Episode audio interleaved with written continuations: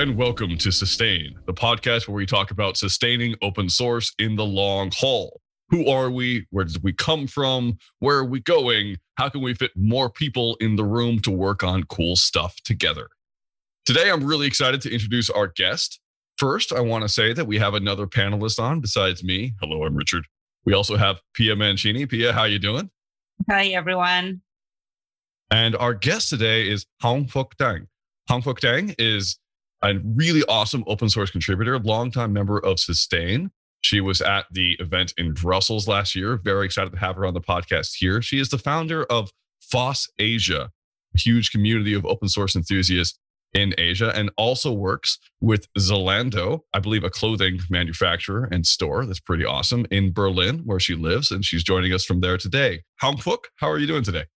I'm great. Thank you very much for having me. Very excited to have this conversation with you, and I'm so glad to see Pia online today. And the last time I saw her, it was in Brussels, like you said. So I saw you a few days ago, Richard, in another event. But Pia, this is the first time in a while, for sure. So I'm very happy. So Hong Phuc, can you tell us a bit about what you do at Zalando? How do you work on open source with them? Zalando is, as you said, a fashion, one of the biggest online platform in Europe. They develop application. They use a lot of open source to develop their platform. The thing about Zalando is they contribute a lot to open source. So they build the platform. They release a lot of tooling to the community because their foundation. So they build up from open source. Therefore, they see the need of contributing back to the community to be engaged in the open source world. So I'm helping them on the open source strategies. I'm also designing the onboarding, open source onboarding for new colleagues who join Zalando. So working on the open source policy, the release process, the adoption process. And also, there's a big part of how people can collaborate within the company. There's 200 different teams, and they all independently taking care of one microservice. And it needs to have a connection, a coordination where people can work more effectively together. And this is my job. That's amazing. I can see how working internally makes a lot of sense. 200 teams is a lot. Using InnerSource to make sure that goes forward, that they can all work together, makes a ton of sense for me. All right, so I want to segue a bit here. You're not only working at Zalando, although it's a really awesome company, you're doing great work there. I think you're doing great work. I'm allowed to say that. Hooray. I want to learn more about FOSS Asia. So you're the founder of FOSS Asia. What is it? So FOSS Asia is an organization that develops software and hardware from a local community based in Asia. The organization started in 2009. Besides, they develop a solution with the community. We also organize events like the FOSS Asia Summit, which will happening very soon in 2 weeks. Yeah, in Singapore. Yeah, normally, but this year we do it online, and also we have some on-site workshop in Singapore. So we run events, and then we also do coding programs that teach young students to learn how to code and contribute back to open source projects. But the whole idea of FOSS Asia, so the goal, the mission of FOSS Asia is to foster open source movement in Asia, like bring more people to the ecosystem. And so increase the adoption, increase the solution that coming out of this region, particular region of the world. We also want to connect with people outside of Asia to learn from each other and to collaborate on projects. Hong, I'm curious, like the whole like FOSS mentality and ethos was, at least in like non-Asian countries, it was a bit of an uphill battle for adoption. And How was that experience in Asia? How did you find like maybe early on the reaction of the companies and kind of the general kind of business ecosystem about FOSS principles? Pia, you said completely right. So it's not the companies that drive the adoption of open source and the movement in Asia. So it's different from country to country. But I could say that majority started with education. So it started in education institution.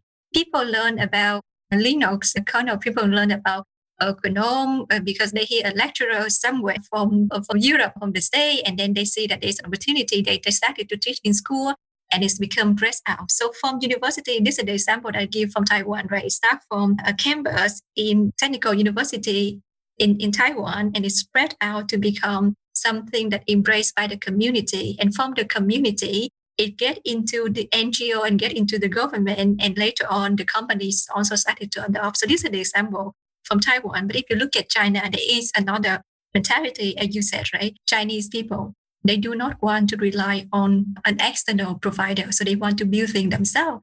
And they see the value of like open source code, because with open source, you can reuse, you can rebuild your own thing. So if you know that China is so famous for copying some, so this is what they doing their best for, right?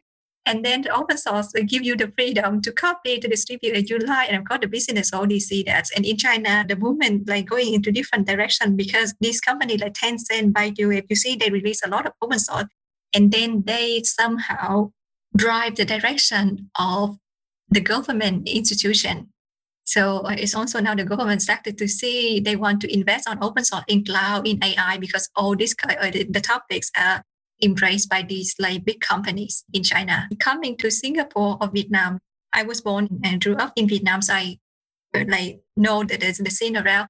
And in Vietnam, it's a different concept. So in Vietnam, it's more about community user group. So people get together to share certain technology. And then more and more user groups added to form over the years, and it's become an ecosystem that connects each other. And from one of the user group, the people have some kind of connection with the government, and they inject the idea of open source into the Ministry of Technology. And another part of the movement we need to think about the people from the West. So that actually, like some years ago, there is that one program initiated by the European Union, where they bring companies in Europe come to Vietnam to connect with people and introduce the concept of open source. So the event we call Fosbridge, it happened in 2007. It was in 2007. It was at the time when I first learned about open source myself. So we also get like knowledge exchange from people outside of the region. This is something that helped to initiate the movement in Asia. So, you know, Western countries and sometimes open source projects in Western countries are sometimes notoriously bad with their internationalization. How does it compare with the type of projects that you are seeing in Asia? Like, do you see that there's more of an effort of building things in a way that it's able to be adopted worldwide? Or do you still see these both kind of regions kind of very siloed in still? I'm just wondering, like, how's that relationship? Yeah, so I'm not sure if I totally agree with this, because I think that a lot of products that build from the West also widely adopts in Asia.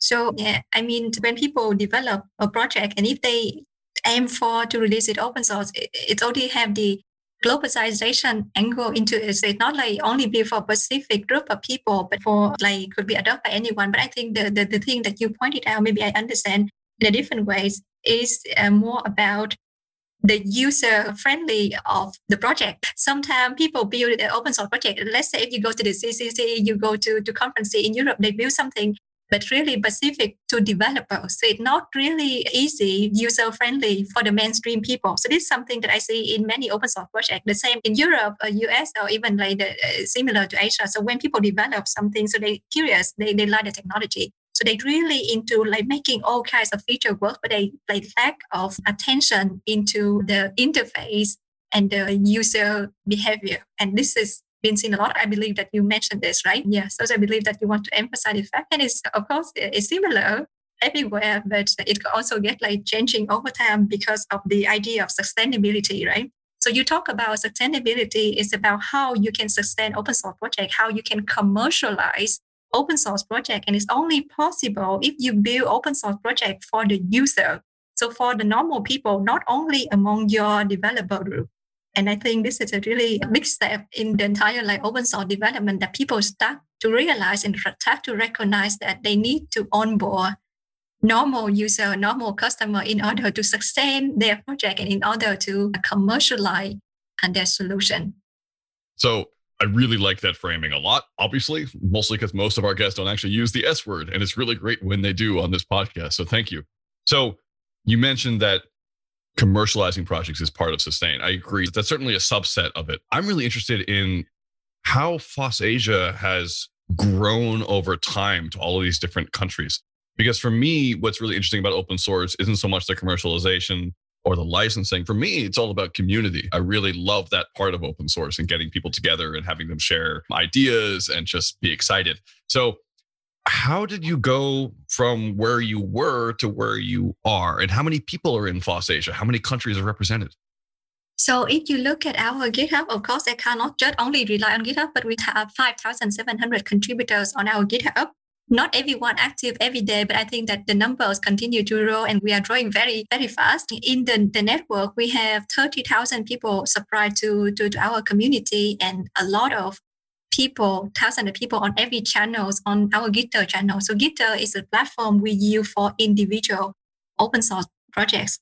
So I think over the year, what I see that help us to grow is the mindset, the collaboration mindset. So similar to the industry world, there's always a competition among like different companies. And it's similar to in the open source community, right? People sometimes, even though we foster the idea of collaboration, work together, but people sometimes hesitate to collaborate. They rather do their own thing and follow their own path.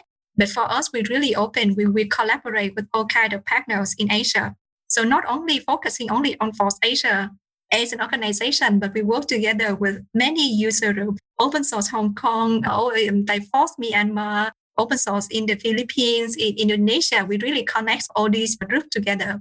And one thing that I think that we proud to do when, so we also operate in a very limited resources, but when we get the resources, we tend to distribute to help other organizations to join and work together with us. Like I mentioned earlier, we run coding program, CodeHeat. So in this coding program, we distribute like funds to open source contributors who actually work and contribute to open source projects. So I understand that in Sustain, you also have different initiatives where you have like open source project to get funding, right? And the same for us, not in the large scale, but whatever we got, we distribute and we share with other community. And we really want to grow the ecosystem. For instance, another example I can share with you, EventYay, the event management system that we develop, but we do not develop everything ourselves. So we plug in Big Blue Button, we plug in 3C.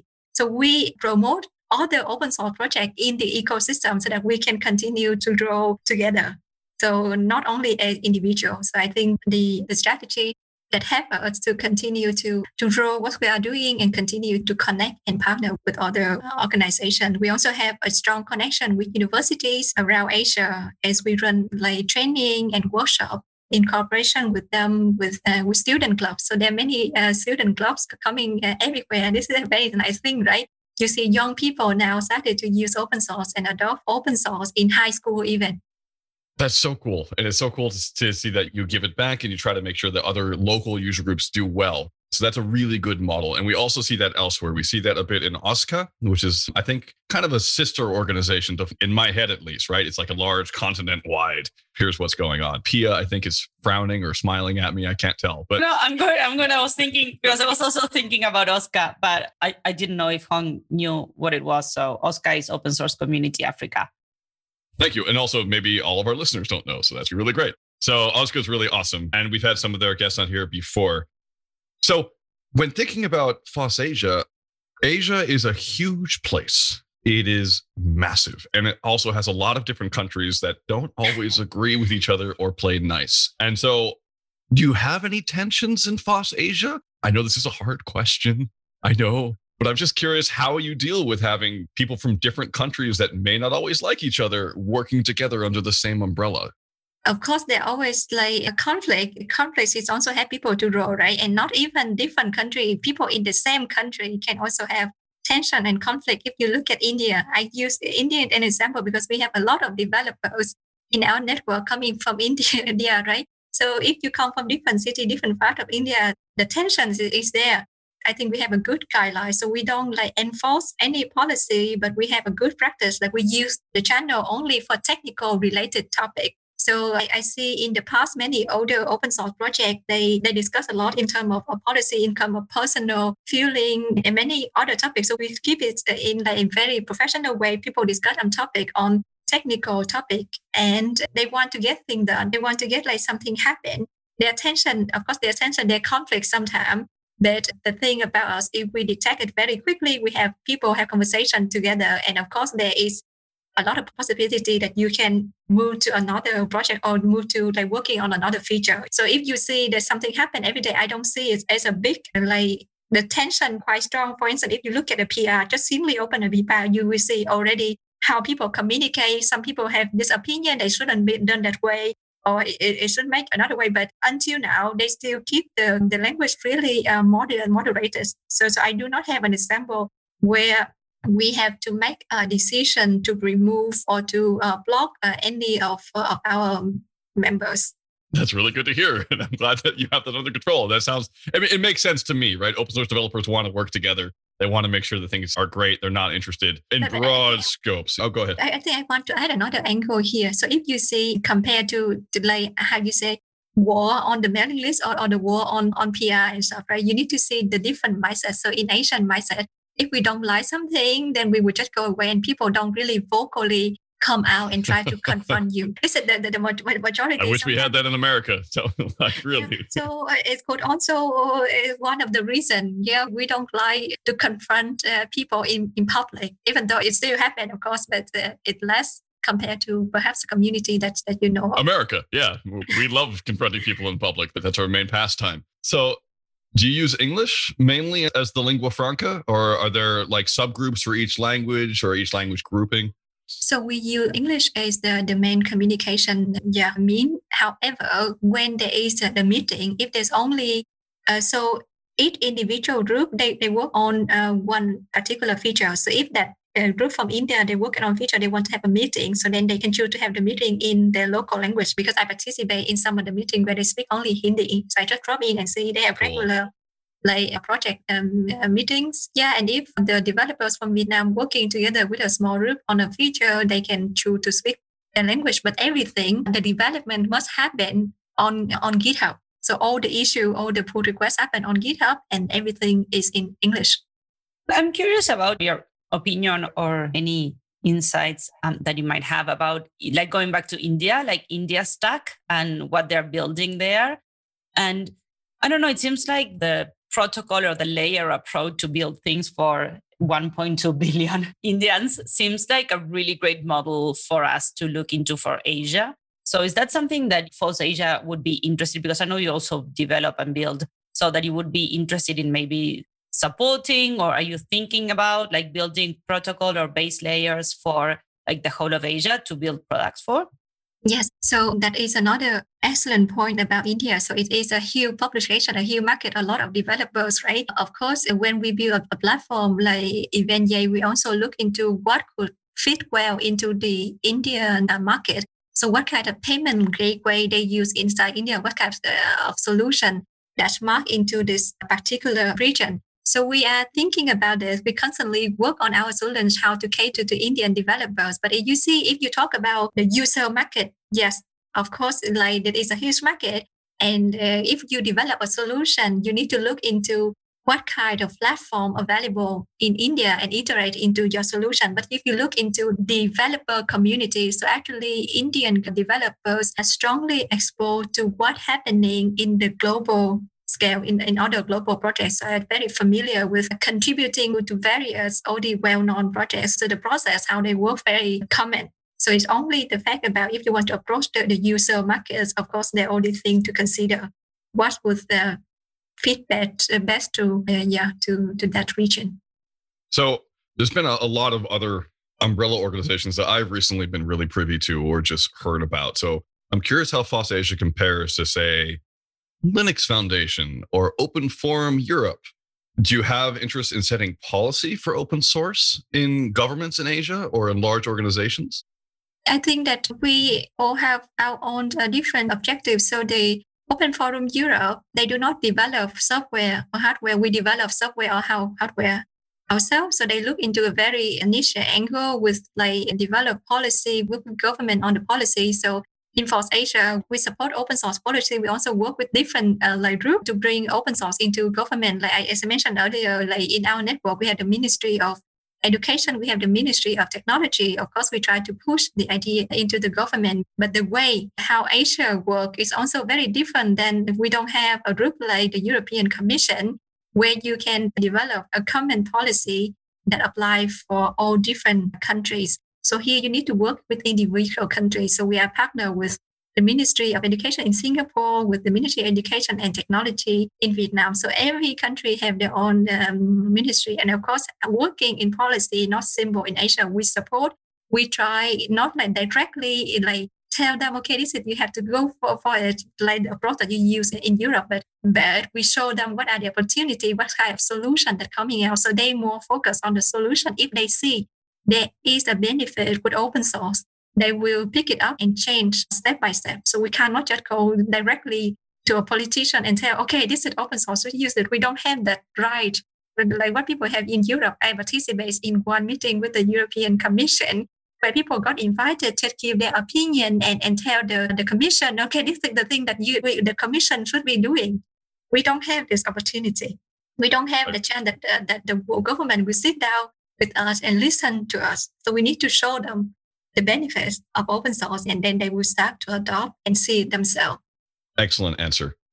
I know that you have an event coming up, FOSS Asia, the FOSS conference. Can you talk a bit about that? What's going on? What's going to happen? How many speakers? When is it?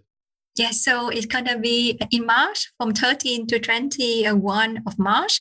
We have now confirmed over 160 speakers from 33 countries, like from 6 continents around the world, which is really exciting. Normally, we have it in Singapore. It's a good opportunity where people can get together face-to-face to share ideas, exchange knowledge, right? We've been running it for 12 years already.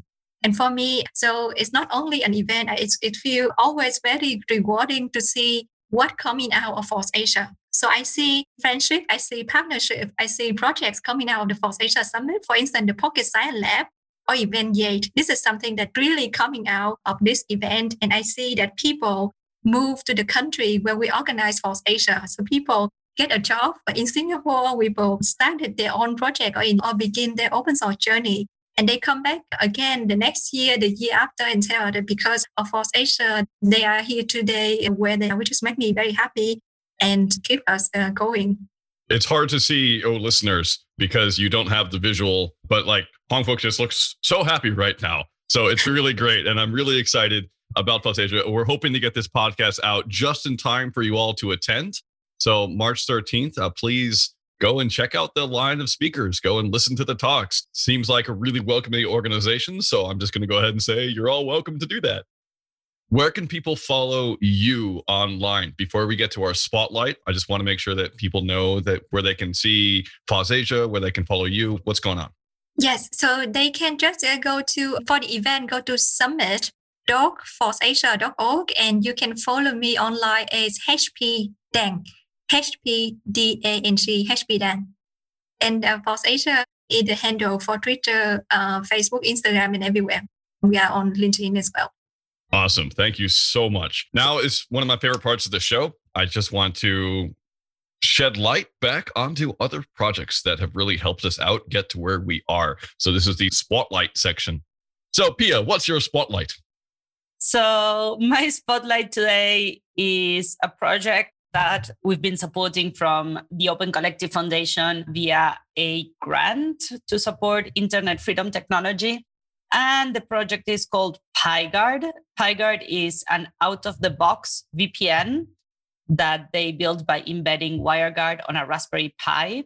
And the good people of PiGuard, actually the good people of Nothing to Hide that built PiGuard, are shipping these boxes to journalists, human rights activists around the world. So yeah, it's a really cheap, easy way to get a VPN. So PiGuard. Thank you so much. My spotlight today is Open Source Cafe. This is a literal cafe where you can get coffee in Tokyo. So I went to give a talk at JSConf Tokyo or NodeConf. I forget what the actual conference was. But at some point, we're all like, hey, there's a cafe on the other side of town, which it's just called the Open Source Cafe. You can go there and hack in open source things and get coffee at the same time.